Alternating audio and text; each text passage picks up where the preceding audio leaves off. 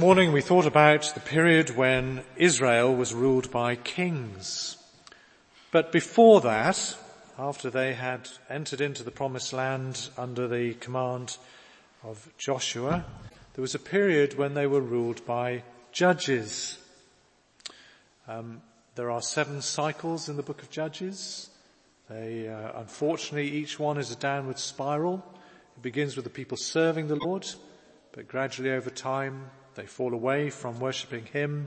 There were other gods, particularly the god Chemosh in Canaan, and they would fall into worshipping foreign idols and foreign gods.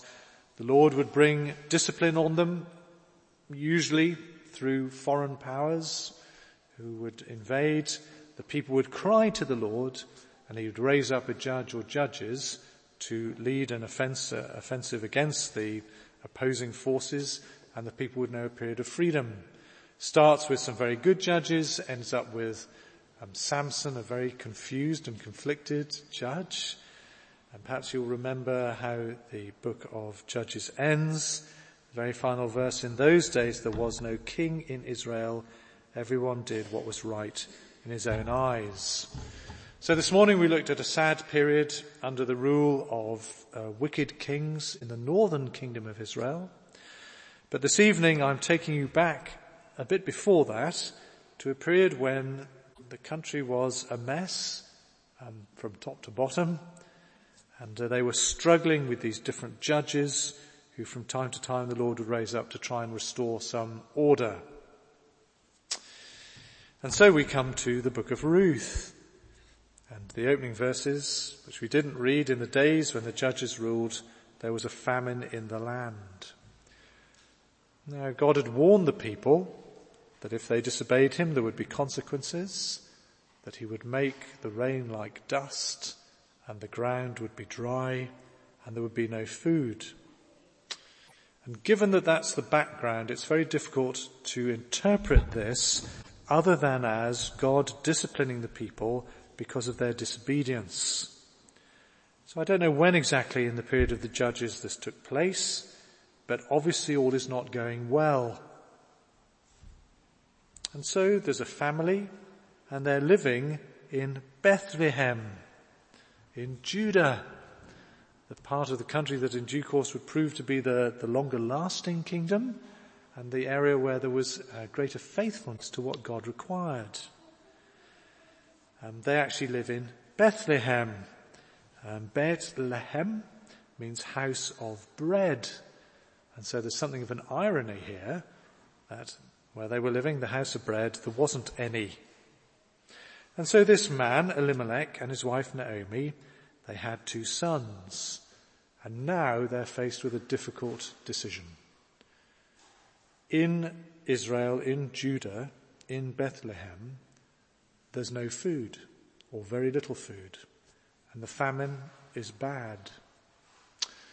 But over across to the east, in the land of Moab, things appear to be better. The issue they face is that the Moabites were descendants of um, incest um, from Noah, and they had opposed the children of Israel when they were coming out of Egypt, and God had prohibited the children of Israel from having any significant relations with Moabites, to the extent that a Moabite coming into the bounds of Israel was barred from the temple for at least 10 generations. And the people of Israel were warned not to intermarry with them. That was forbidden because previously the Moabites had um, incentivized the Israelites to worship foreign gods. So Moabites were persona non grata in Israel. Israel in Canaan was the promised land where God was and where he would bless his people. Moab was the land of the infidel, the godless, those opposed to Jehovah, Yahweh, those rather who served amongst other gods Chemosh and Baal, those who offered their infant children as sacrifices to their God. So the choice between that Naomi and Elimelech face is do we stay in the promised land, which is under God's judgment, and face the possibility of famine and I suppose in its worst case, death? Or do we emigrate to a land that God has forbidden to us in every meaningful respect to live with the enemies of the living God, to put ourselves in a culture that is opposed to all that Yahweh stands for, and where with our young sons, if they grow up, they are almost certainly going to be badly influenced by the culture of the Moabites. Is that a hard decision? Actually, it was evidently a very difficult decision. Difficult because there's the immediate here and now and the uncertain future. The immediate here and now is starvation. The uncertain future is, well, we don't know what will happen in Moab. Perhaps they thought they could influence the Moabites. Perhaps they thought that God would, would, would, as it were, put his rulings into abeyance because they were in difficult circumstances. Perhaps, perhaps, perhaps. Now, my friends, you and I inevitably end up facing difficult decisions. Living in this world is not easy, is it? Unless we retreat into a Christian bubble, there are going to be a whole raft of really difficult issues we've got to face. And that's increasingly the case as our society moves further and further away from what we would consider to be Christian norms. So this is not abstract, is it? this isn't something that we're not going to have to handle. It may not be that we're going to move to Moab, but we're going to have some difficult decisions to make. And the challenge for you and I is what are we going to do? Are we going to allow the pressures of the moment and the very difficulties of our circumstance to persuade us that we should ignore God's word?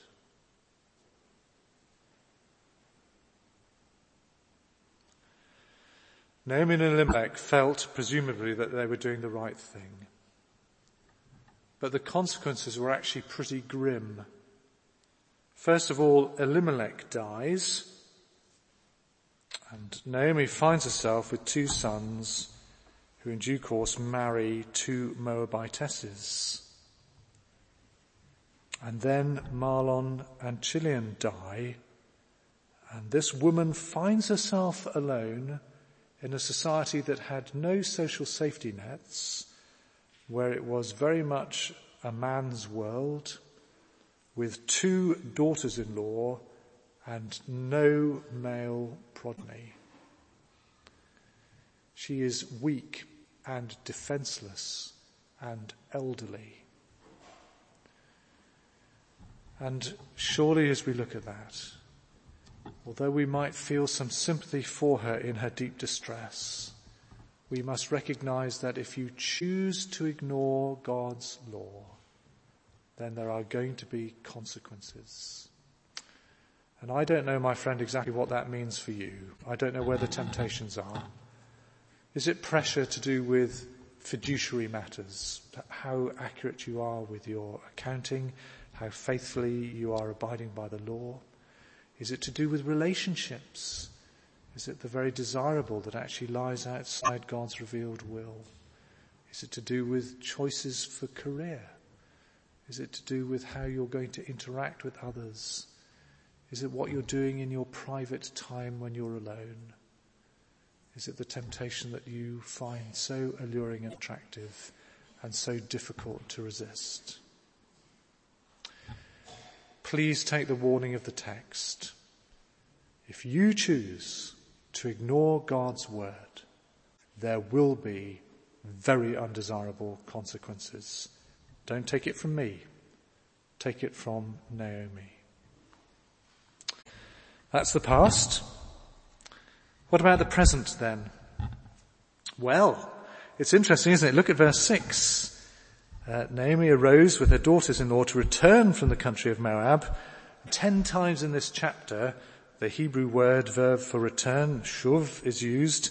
So the writer is wanting us to recognize that there's a turning, if you like, a repenting here, a returning. Naomi arose uh, to return from the country of Moab, for she had heard in the fields of Moab that, and then I find this really interesting, isn't it? What had she heard? Had she heard that there'd been an economic uptick back home in Canaan? Had she heard that the farmers were doing really well and the crops were really um, fecund this year? Had she heard that um, she would be much happier back in her former land? What she actually hears is that the Lord had visited his people and given them food. Now, when your child asks you, you know, where do we get our food from, mummy or daddy? Um, is the answer, and I don't know, looking at you, is it Waitrose or Sainsbury's or Tesco or Lidl or whatever? Is that the answer? Or do we see beyond that and recognize that every good gift we receive is actually the Lord's? Well, Naomi, despite her compromised position, recognizes that. She'd heard in the fields that the Lord had visited his people and had given them food. So, in her distress, in her need, in her sadness, she still has a heart to return to Bethlehem. And she sets out with her two daughters-in-law. And Naomi doesn't come out of the story always well. She hears this good news and she's resolved to go back and she sets out with her two daughters-in-law. But it's almost as if as they travel along, she goes, hmm, I remember now that scripture says that Moabites are deeply unwelcome in Israel. And so I better think about daughters-in-law. So in verse 8 she says to them, go, return each of you to her mother's house. Very interesting there. It, it, appears from the way it's used in scripture that normally it would be father's house because that's where you're, you're brought up and the father um, rules the house. But when it's something to do with romance or intimacy, it's the mother's house. So Naomi is thinking about them in sort of romantic relationship terms, and she's saying, go back to your mother's house. May the Lord deal kindly with you as you have dealt with the dead and with me. Verse 8. Verse 9, the Lord grant that you may find rest, each of you in the house of her husband. So Naomi recognizing that these two women um, Orpah and Ruth, if they come back with her, it's probably not going to go well. They will be foreigners from a godless pagan land in the eyes of the Israelites who are likely to be rejected, perhaps abused, perhaps treated very poorly. And she tries to persuade them that they may go back, but at the same time she's praying that the Lord, it's the Lord's covenant name, that Yahweh will grant you to find rest and a husband and so on. So there's this rather mixed message here. So she kisses them and they lift up their voices and weep.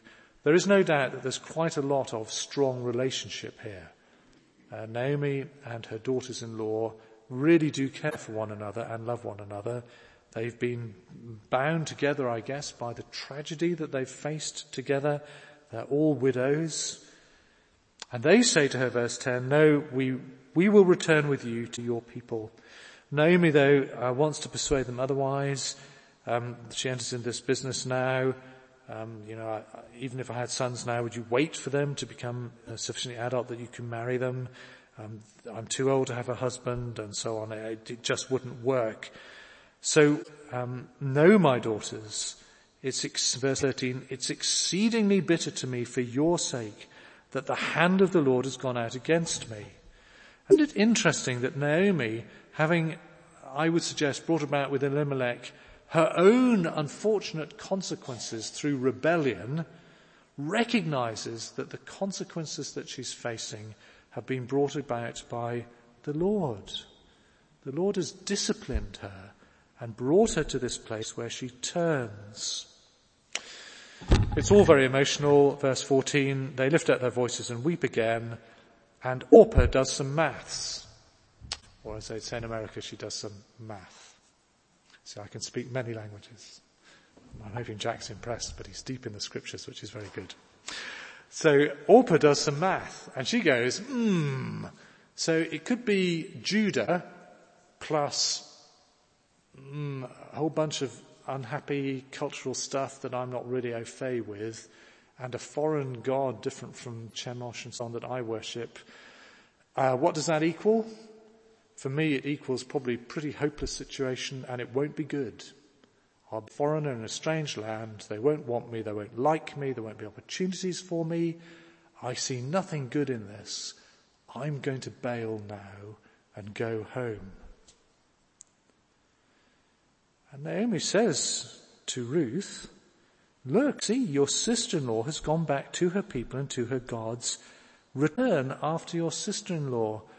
Uh, it's not a very encouraging thing to say, is it? Look, she's going back to Chemosh and the Moabite people, all God haters and it's hopeless. Um, go after her. But Ruth will have nothing of it. And here is one of the one of the really amazing passages in scripture.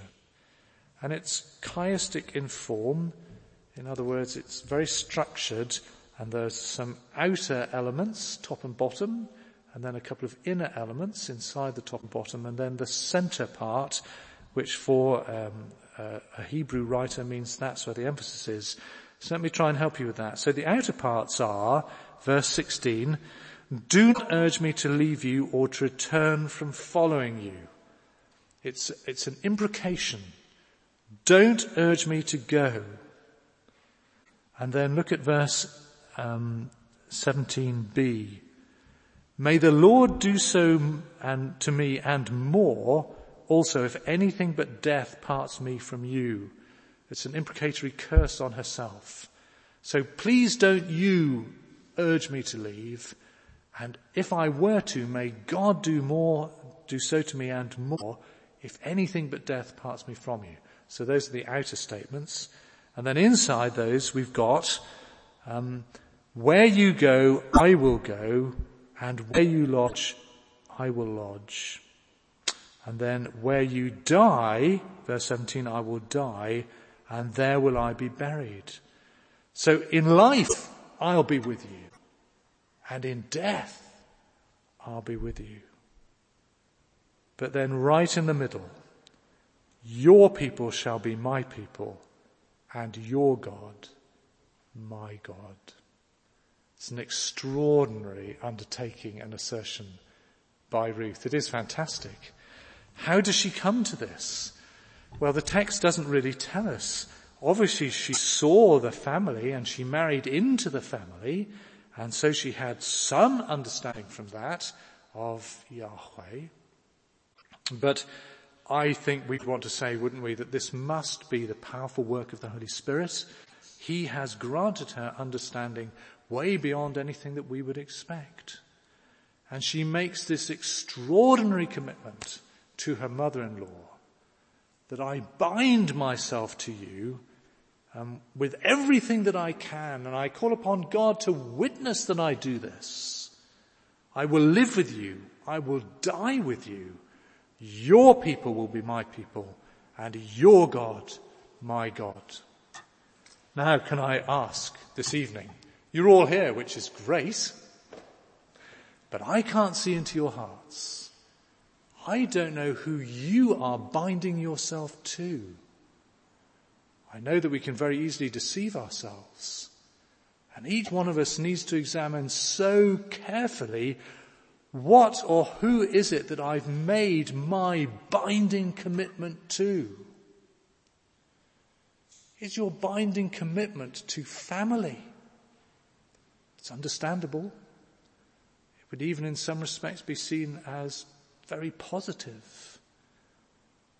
My family, I will be with you in life. I will be with you when I die. I will stick with you. You will be my family. It might be good, but it's not enough. Sadly for some it's career, isn't it? Whatever else happens, I am worshipping at the altar of my career. I have an ambition by age X to have achieved Y. My desire is by certain age to have accumulated wealth to such and such a level. I wish to be an influencer and shaker. It may be that my chosen field is politics. I wish to be a minister of state. I want to be prime minister. I want to join the military and rise to general rank. I, the, the possibilities are endless, aren't they? So what is it that your heart is binding yourself to?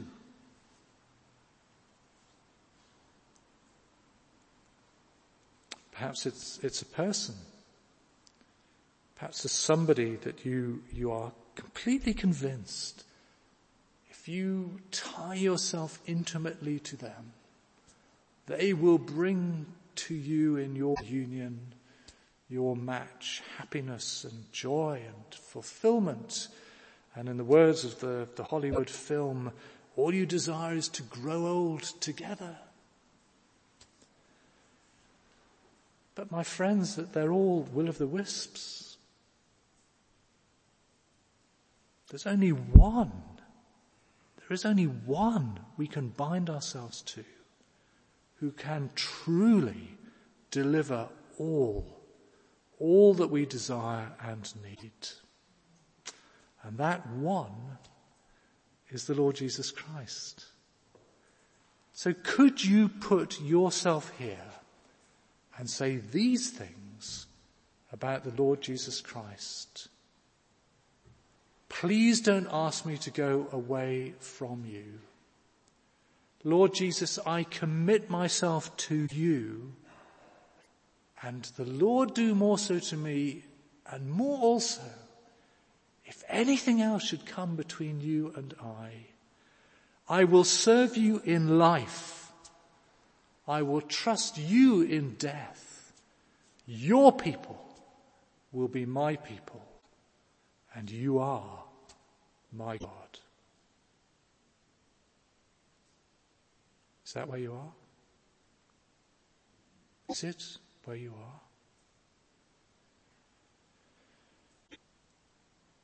are. Uh, Paul could say, couldn't he, about the Jews? He would say, I would wish myself accursed in order that they might know salvation in Jesus Christ.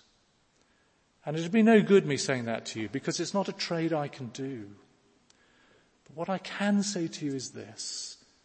This evening, by God's grace, you're sitting under the word and seeing this extraordinary commitment by a pagan Moabitess who's seen the truth. And my challenge to you must be, can you see this? Can you make this commitment to Jesus? That's the present. And then finally, the future. So after Ruth has made this extraordinary undertaking to Naomi and explained where her heart is, the two of them go on, Naomi falls silent, and they go on, and they come to Bethlehem. And then of course it's the whole normal stuff Ooh, have you seen? Gosh, could that possibly be? I remember when she left here with her family and it all looked so good and now look at the mess she's been in. She's been to Moab, all that stuff. And uh, Naomi actually preempts as much as she can, doesn't she? She says to them, don't call me Naomi. Don't call me sweet. Call me Mara, bitter. I went away full and the Lord's brought me back. She, she's completely wrong. She doesn't recognize that what she has brought back with her in terms of Ruth would be the greatest blessing short of the Lord that she could have. But, you know, the Almighty has dealt very bitterly with me. Well, He's disciplined her, and that's certainly true, and it's been a harsh discipline. I went away full, I've been brought back empty. So Naomi returned, and Ruth the Moabite, her daughter-in-law with her, who returned from the country of Moab, and they came to Bethlehem, and it's the beginning of the barley harvest. That's the first harvest, and then there'll be further harvest to come. So okay, that's fine. But now, at the beginning of verse 2, we have this wonderful glimpse this spoiler alert for what is going to happen. Now Naomi had a relative of her husband's, a worthy man of the clan of Elimelech, whose name was Boaz. Well, yeah, okay, fair enough. Is that significant? Well, there's, there's a lovely bit here uh, in the Hebrew, which we've got here translated, a worthy man. If I take you back to Judges 6, um, the people of Israel are really struggling. Every time they try and amass a bit of food or whatever, enemies come in and whip it, and so they're just really under the heel. They're, um, they're defenseless, they're powerless, they're exploited. It's going really badly. Um, and so the Lord decides that he's going to raise up a judge. And this judge has the name Gideon. And so um, in Judges 6:11, we've got the angel of the Lord coming, and he sat under the terebinth tree at Ophrah, which belonged to Joash the Abiezrite, and so on. And Gideon is hiding from his enemies down in a, a dugout uh, wine press and trying to beat out some wheat in the hopes the Midianites won't notice anything and will leave him alone so he has some food. And this poor guy who's who's hiding away. He's on his own. He's powerless. He can't do anything. He's scared he's going to be spotted. And the angel of the Lord comes to him, verse 12, and says to him, the Lord is with you, O mighty man of valor. It seems incredibly ironic. What on earth is valor in this man? He's sniveling away in a dugout wine press trying to hide from the Midianites. What's the valor? I can't see it. There's no bravery there. And you can imagine Gideon looking around and going, where's this mighty man of valor? And yet, those of you who know the Old Testament story will know that actually God did use Gideon in a remarkable way. And as Gideon trusted in the Lord, he was used to achieve a great deal. But the point is this, mighty man of valor in uh, Judges 6 is the same phrase as a worthy man in Ruth chapter 2 verse 1. Now, contextually, when the Hebrew phrase is used in a military context, it means a mighty man of valor. So if, if he was here today, he'd have a chest full of medals and he would be an impressive warrior. When it's not used in that context, when it's used in a, in a more civilian context, it means somebody who is of great weight and value to society somebody who is very esteemed, very honored, and has tremendous resource. What the narrator is saying to us is, here is this woman who's arrived back and as far as she's concerned, life has been trashed. No husband, no sons, no grandchildren. She is a tired, older woman with no prospects. Not only that, she brings in her train a Moabitess. God's warned us about them. We're to have nothing to do with them. They're not allowed in the temple for at least ten generations. We're to avoid them. They mislead our people into worshipping foreign, strange idols and gods. But what Naomi desperately needs is a man of substance, a man of great valor, if you like, a man who can provide for her in all her desperate need, one who can bring for her everything she lacks, make it up, bring her back, restore to a position where she enjoys all the favors that she remembers from long ago. And there is a man, and his name is Boaz. And as the story goes on, and it's such a wonderful story, so it is, Boaz becomes her kinsman redeemer, and he provides for her extraordinarily, and in God's amazing grace, Ruth enters into the lineage of the Lord Jesus Christ. And in this way, Boaz is a type for us, a pattern of the Lord Jesus Christ. As you and I go out this week to face all that we will face in the Lord's wise providence, we fool ourselves. We fool ourselves if we think we have everything we need. Yeah, I can take whatever this week brings. I'm young, fit, healthy, good looking, whatever, gifted, and everything's going to go really well and so on. Well, maybe, but maybe not. And in the fullness of time, if the Lord spares us, we end up elderly and increasingly dependent on others. And we find that life brings with it pains and hurts and sadnesses. That our wisdom turns out sometimes to be dire foolishness. We dig holes for ourselves which we fall into. But ultimately, this life is just temporary and it will pass. And we need a man of valor, a worthy man who will stand for us.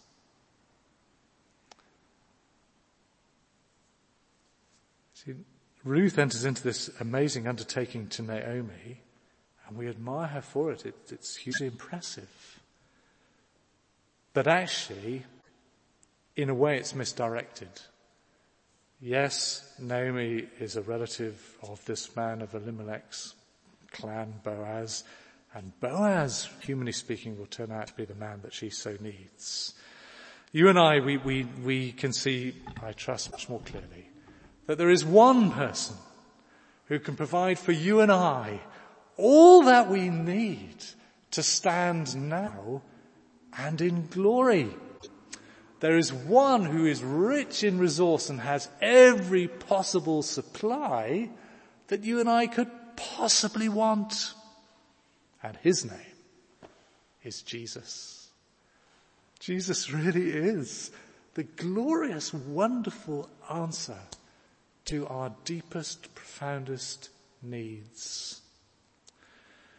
So when earlier I urged you to decide who it was that you were making your covenantal undertaking to, and I urged that it be Jesus, the reason is because Jesus is the mighty man of valor, the man that you need to completely fulfill you and provide for you your every true need. It's a wonderful story, but there is a wonderful truth.